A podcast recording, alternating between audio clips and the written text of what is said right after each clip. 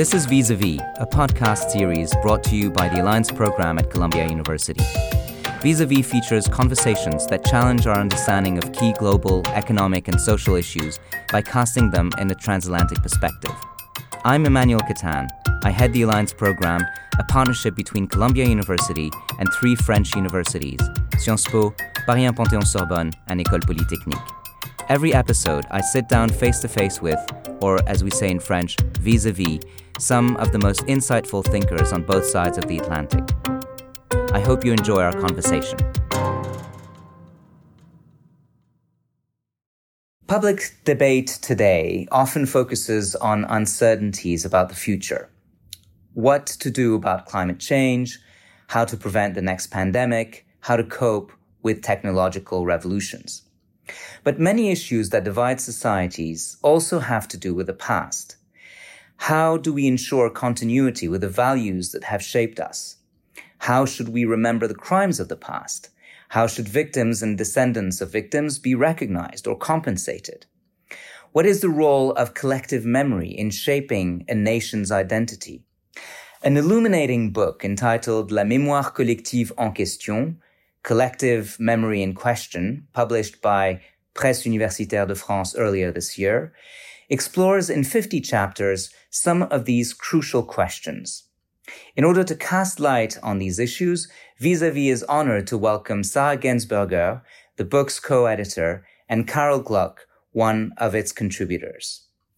Sarah Gensburger is professor at Sciences Po and research director at the French National Research Council. Her work focuses on public action and the transformation of the state through the study of public policies in the field of memory. Sarah Gensburger is the author of several books, including Beyond Memory, Can We Really Learn from the Past with Sandrine Lefranc, published in 2020, Memory on My Doorstep, Chronicles of the Bataclan Neighborhood, Paris 2015-2016, published by Leuven University Press in 2019, and National Policy, Global Memory, the commemoration of the righteous from Jerusalem to Paris, 1942-2007, among many others. She is the president of the Memory Studies Association. Carol Gluck is George Sansom Professor of History at Columbia University. She specializes in modern Japan from the late 19th century to the present, international relations, World War II, and history writing and public memory in Asia and the West. She received her BA from Wellesley and her PhD from Columbia University. Carol Gluck is a fellow of the American Academy of Arts and Sciences and the American Philosophical Society. She is a founding member of Columbia's Committee on Global Thought. Her numerous books include Japan's Modern Myths, 1985, Asia in Western and World History, 1997, and Thinking with the Past, the Japanese and Modern History, 2017. Sarah Gensburger, Carol Gluck, welcome to both of you. Sarah, let me start with you. And um, could you start us off by defining the term collective memory? So, to answer your question, I must start by uh, distinguishing two meaning of the term collective memory. So, what is a little bit tricky here, it is at the same time a concept and a word for scholars field, but at the same time also a word for everyday discussion and public debate. So first, for scientists, it was been forged as a way to understand the social dimension of memory. So in a way, it cannot be opposed to individual memory because any memory, even spoken out by an individual, is collective. It's framed by a lot of social dimensions and dynamics. So this will be the um, scientific way of using the term. But at the same time, we are fully aware that in public debate, collective memory is everywhere and has also this meaning of being a shared content because it's a, a kind of utopia. We should build collective memory as something that all people all over the world, in each nation, in each group, should share as a way to create a consensus and cooperation. So what is very interesting for me as a researcher is to work on this tension between the two conceptions of collective memory. I see. Thank you. And Perhaps to build on this, um, can you enlighten us about the actual role that uh, collective memory plays in a society through commemorations, um, museums, national holidays?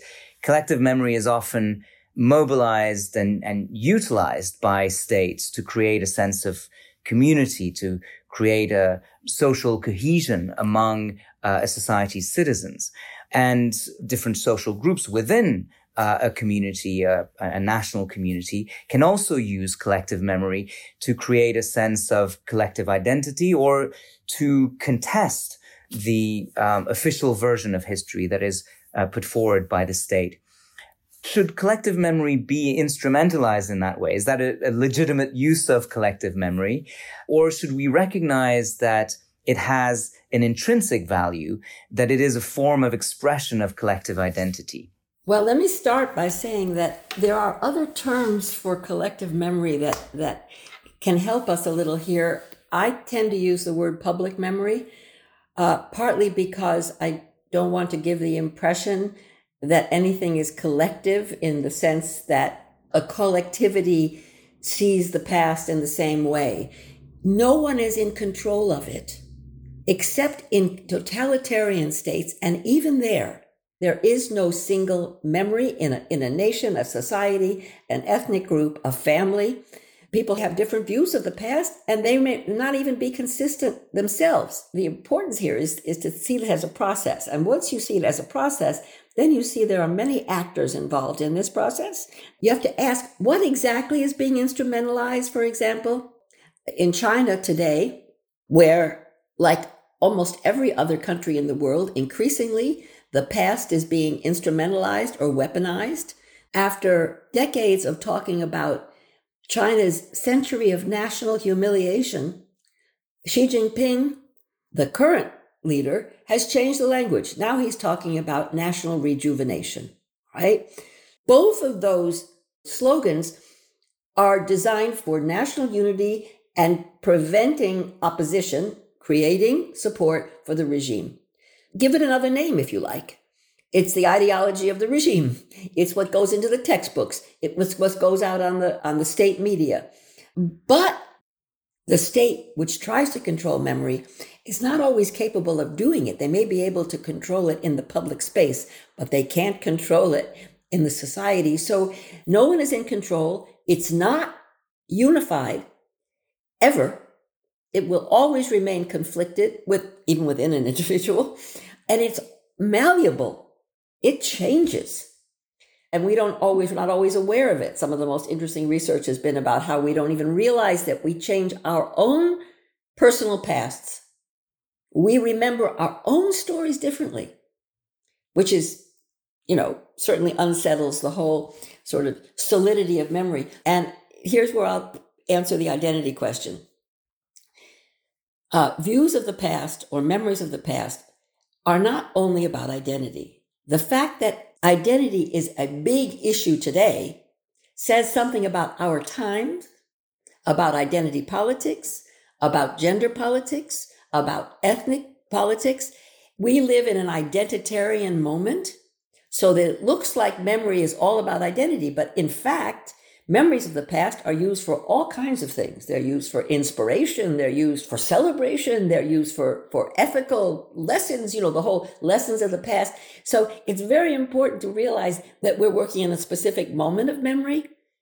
When on the one hand, you do have states weaponizing national histories all over the world. And two, that the, um, this question of identity is a specific historical phenomenon, much as the whole emphasis on victimization.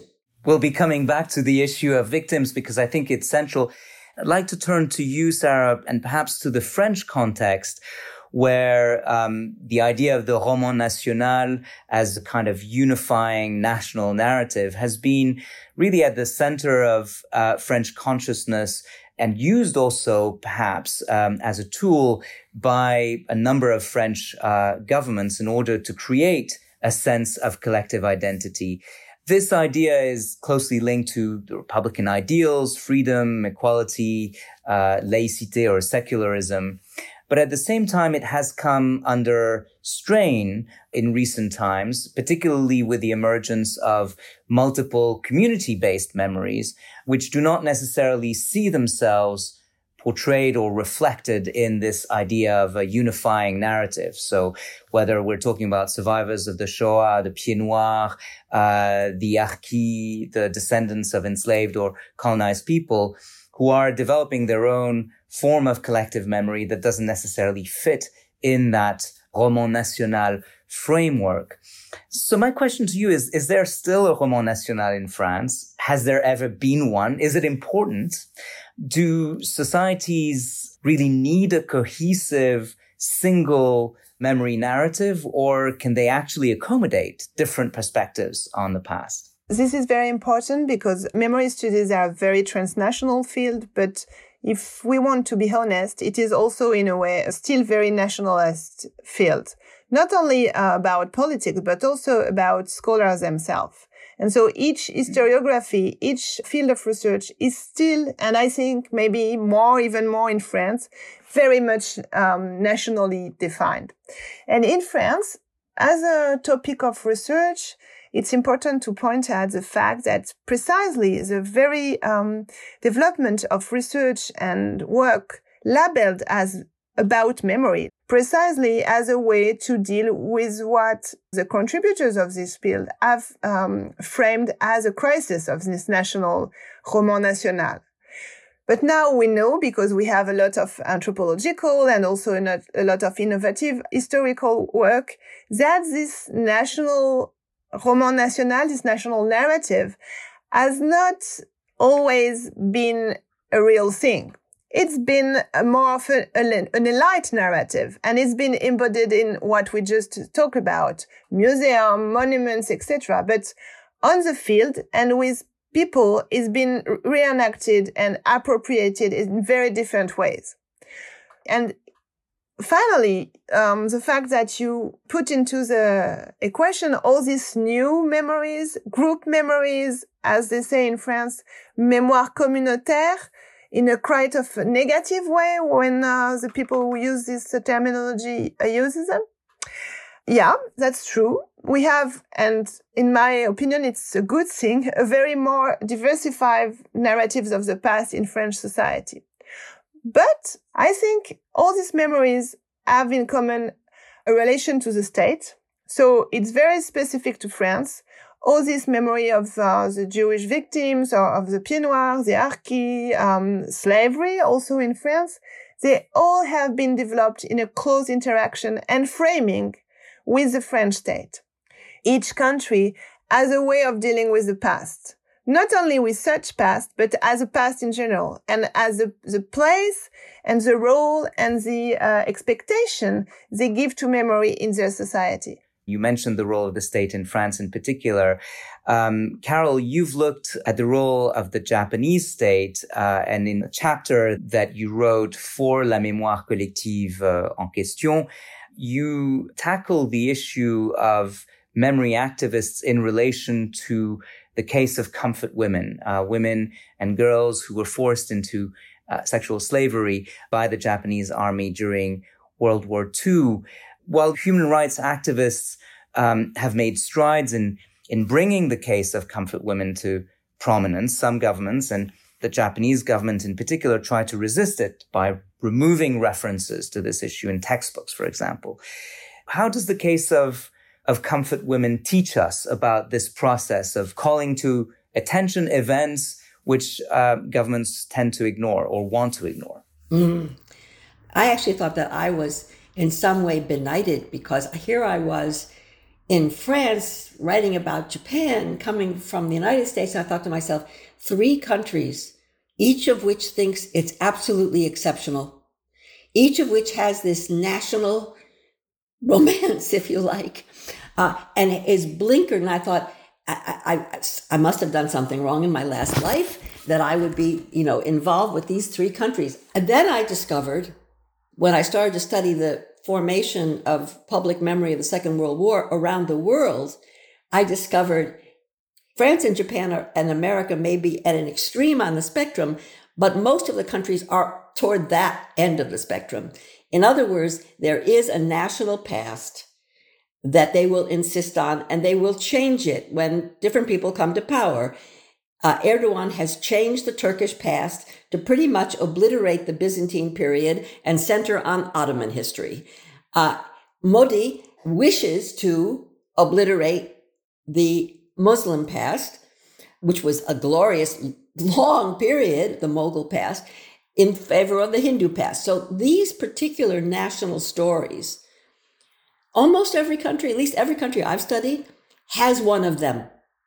They're not real, but they are in some way active because they do uh, determine in countries that have national textbooks, which is most countries, they do determine what's taught in the schools. They do determine what gets commemorated in official capacity. And they do determine what those leaders will say in, in international situations about their country. Um, so one thing that's really important is that memory is national. It remains national because we remain in a world of nation states. What is transnational is actually the shared norms and practices of public memory, which are themselves a historical product largely since the Second World War. It's something that I call a global memory culture. And by that, I do not mean they have the same idea. What I mean is they share the norms and practices. And so that's why you get every group wanting its museum. That's why the politics of apology, which was unthinkable in 1945, unthinkable, is now standard. That's why the demands for compensation. That's why the Truth and Reconciliation Commissions. And that's where the comfort women come in because the comfort women is a very interesting issue that shows the changes that have taken place in the processes of public memory since the mid 20th century, mostly since then. Uh, and I could give you lots of examples international law, civil law, the role of testimony. Do you know that, that testimony was never considered a way of knowing the past? But now, the era of the witness, the so called right to the truth, these are all things that have evolved. The right to memory, as it's called. I could go on and on. Uh, and the comfort women actually exemplify each of those kinds of things. And so the fact that the Japanese government tries to tear down every statue of the comfort women that's built all over the world, what is the result of the Japanese foreign ministry trying to get the the governments in the state of New Jersey or in the city of Berlin or in the in Manila to stop the statues? The reaction is another statue goes up somewhere else. The Japanese government's denial of the comfort women is actually not working. It's not working globally. The comfort women are known. In fact, they're mentioned in every one of the arguments that led to the um, unprecedented making of rape a crime against humanity in the International Criminal Court. And this is all really the result of the work of memory activists, as you describe them, uh, which emerge from civil society. So, so they are really in a power struggle against the state, but not really. Well, yes, of course, but they're also they're also in struggle against one another because guess what? The South Korean memory activists are much more concerned within the national memory frame, much more concerned with the comfort women as a colonial violation than as a violation of the human rights of women. The human rights activists in Geneva couldn't care less about about Korea having been a colony of Japan for 45 years. So they don't agree among each other. But it's not only civil society. I mean, the US government, the German government, a lot of the governments pressing on Japan, not to mention the governments of China, South Korea, and the other countries where there were comfort women uh, critiquing Japan. So there, there's power struggles there too. That's what I'm trying to explain that it's no one is really in control but I will say that the comfort women are an example of the kinds of memory change that can happen when you have enough of these uh, forces working around an issue, even if they don't agree on what the issue is. And so one reason why this is a good example is because these women, when they began to speak out in the 1990s, were already very elderly. They were scattered across 10 countries. They did not know one, one another. Many of them remained silent about what happened to them for half a century. Some of them were illiterate. Uh, so it took a lot. It took the war in Bosnia. It took the rape camps in Bosnia to bring rape to the you see you see what I'm trying to say about the process. So yes, power and politics and social position is involved in every memory every uh, we we live in society we are embedded in institutions we are in in, in webs of power relations Right.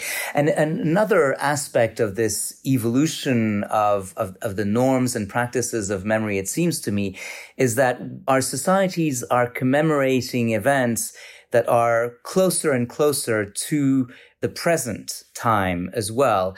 And one example that um, you, uh, Sa, have been focusing on in, in particular is uh, the commemoration of the 13th of November attacks uh, in in Paris. You published, along with uh, Jérôme Truc, a book called The Memorials of November 13th. And in the aftermath of the 2015 terror attacks in Paris, there was an immediate process of commemoration, but also an immediate process of trying to understand what that process of, of constituting, of creating a collective memory so quickly after an event meant. Do you feel that um, a certain historical distance is necessary for the constitution of collective memory, or are we indeed witnessing a time when collective forms of memory are emerging much more quickly after events are, are happening? I think it's clear that we are in a time where the time lapse between the event and its uh, memorialization and archivization, if I can use the term, um, has shortened a lot. You took the example of terrorist attack, but since this event, we had COVID. And it was uh, a huge, very striking phenomenon for me because um, some Italian uh, colleague used the term preemptive memory. Like the event is on its way and we, we create archives of the event to make sure that in the future we will remember the event that is not already past of course, in the past also we had like people in the Warsaw ghetto uh, said we are going to collect traces of what has been happening to us. But it was a little bit different because there was also an issue of claiming for justice in the future. Mm. Now it's less political from the start. Of course, everything is politics, but it's not claimed as being political. First, I think it tells a lot about the social value we give to memory in contemporary societies. Why do we have these preemptive things? Because we think that to change the future, we need to make sure to have traces of the past. In a way, it brings us back to the very beginning of all this memory studies thing Carol and I have been involved in. Because first and foremost, when scholars have been uh, starting getting involved in the field that they themselves called memory studies, they thought of themselves in a way as activists. They wanted to change the world. They wanted to use and to speak of the past and think of how to keep traces of the past as a way to change contemporary society. So, is there a continuum between the very fact that memory studies exist as a field and this preemptive archivization? Okay. But on the other side, by doing this, by really being obsessed by the collection of traces of the events while the event is taking place, we often empty all the political dimension of the event because it's more about trauma, it's more about mourning, it's more about this very important, of course, as a, as a person, as a citizen, I'm very much concerned about that. Okay, I share I share the pain, I share the loss, I share everything. I, I've myself, I was living in front of the Bataclan uh, building, etc. But as a researcher, I ask myself, what kind of space does it leave for conflictualization, for uh, bringing back politics, bringing back also inequality, social inequality into that? Like, I can take an example. So since COVID, I, I made a new empirical studies and I studied the um, collecting initiative of archives in France in relation to COVID. So 100 archive center decided to collect what they called ordinary memories. So they really made a huge effort to open new form of collection, asking citizens, any kind of people to come and, and share documents, pictures. So it was really grassroots memorialization, right? But when you study with the basic tool of sociology, who were the participants to this collect and what kind of documents have been collecting, you see that it's still very much segregated in terms of um, social class, level of education, ethnicity, place of re- residency, etc. As I said, it was very much open and accessible in principle to everyone. But the fact of thinking of ourselves as having something to tell for the future about the past is not neutral. It's framed also by the power relation, as Carol said about other examples, and the structure of society. So this is all the things that I, as a researcher, I want to put back in the new and future form of memory studies. Bravo, Sarah. I couldn't agree more. I think both of us feel that that memory studies has gotten to be so big and memory has gotten to be such a big issue that it's, I mean, some governments have ministries to, to run this. And memory studies has gotten so big that we don't define it analytically enough. We let memory kind of march along as if it were not embedded in every kind of psychological, social, political, economic, cultural um, web. In addition to that, I think that both people who value memory, ordinary people, and scholar people who, who are studying memory tend to think of memory as a good thing. And this is what goes back to the duty to remember uh, that memory is an obligation because its opposite is forgetting, and we will never be able to repair the grievances of the past for the sake of the future. But there's a little bit of a almost a moral moralistic attitude toward it, which in turn tends to make people to think that memories can be reconciled. I mean, the word reconciliation is all over. There are memories that will not be reconciled, will not be reconciled. And is it necessarily a bad thing? I mean, do we do we have to reconcile memories? Good thing, bad thing apart. It's not going to happen. And Elizabeth Jelin, who is the doyen of memory studies in Latin America, has said, he said, there is no way that the grandmothers of the Plaza de Mayo will ever sit down in the same room with the descendants of the government that disappeared their families. So then you have to ask the question, not how we're going to reconcile. If you look at the Truth and Reconciliation Commissions and, and their societies, you'll see that. Not how you're going to reconcile, but how you're going to manage to live in a society with conflicting memories. So it becomes a different question. So these are the kinds of things that I think memory studies, I think we do need to, to become more critical, more analytical, and less memory only focused, which is what causes the disappearance of politics. It's what causes the disappearance of class. And it's a very important, the, the emphasis on story right now. Everybody has a story to tell. Everybody doesn't feel they have a story to tell. And indeed, even the, the kind of agency necessary to say, I have a story to tell, I have photos to bring to you of my experience of COVID. Of course, it's embedded in social positioning and therefore inequality. So memory studies needs to, if I can use the, the term, it needs to get real. Right.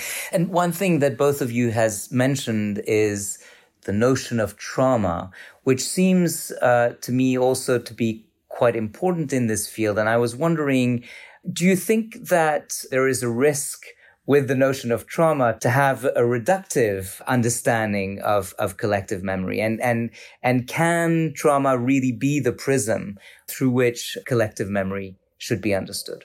Okay, three points quickly because I want to hear Sarah on this one. First point is that the reason trauma is so important in the understanding and study of memory has to do with the kind of memories that were at stake when this whole memory business started, which is to say the 20th century, the atrocities, the darkness of the 20th century past. Trauma plus psychoanalysis, we had the tools of psychoanalysis.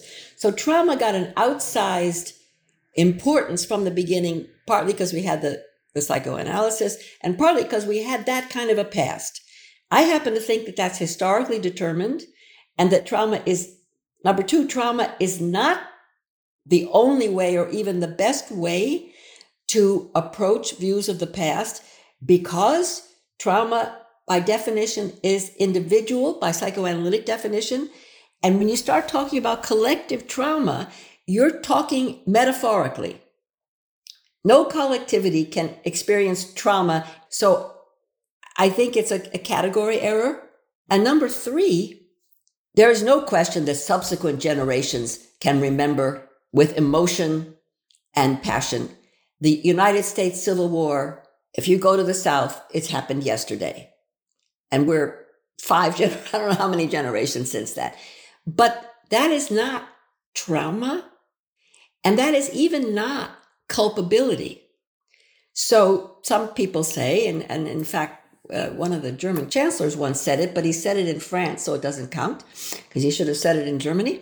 He said, contemporary Germans are responsible, but they are not culpable.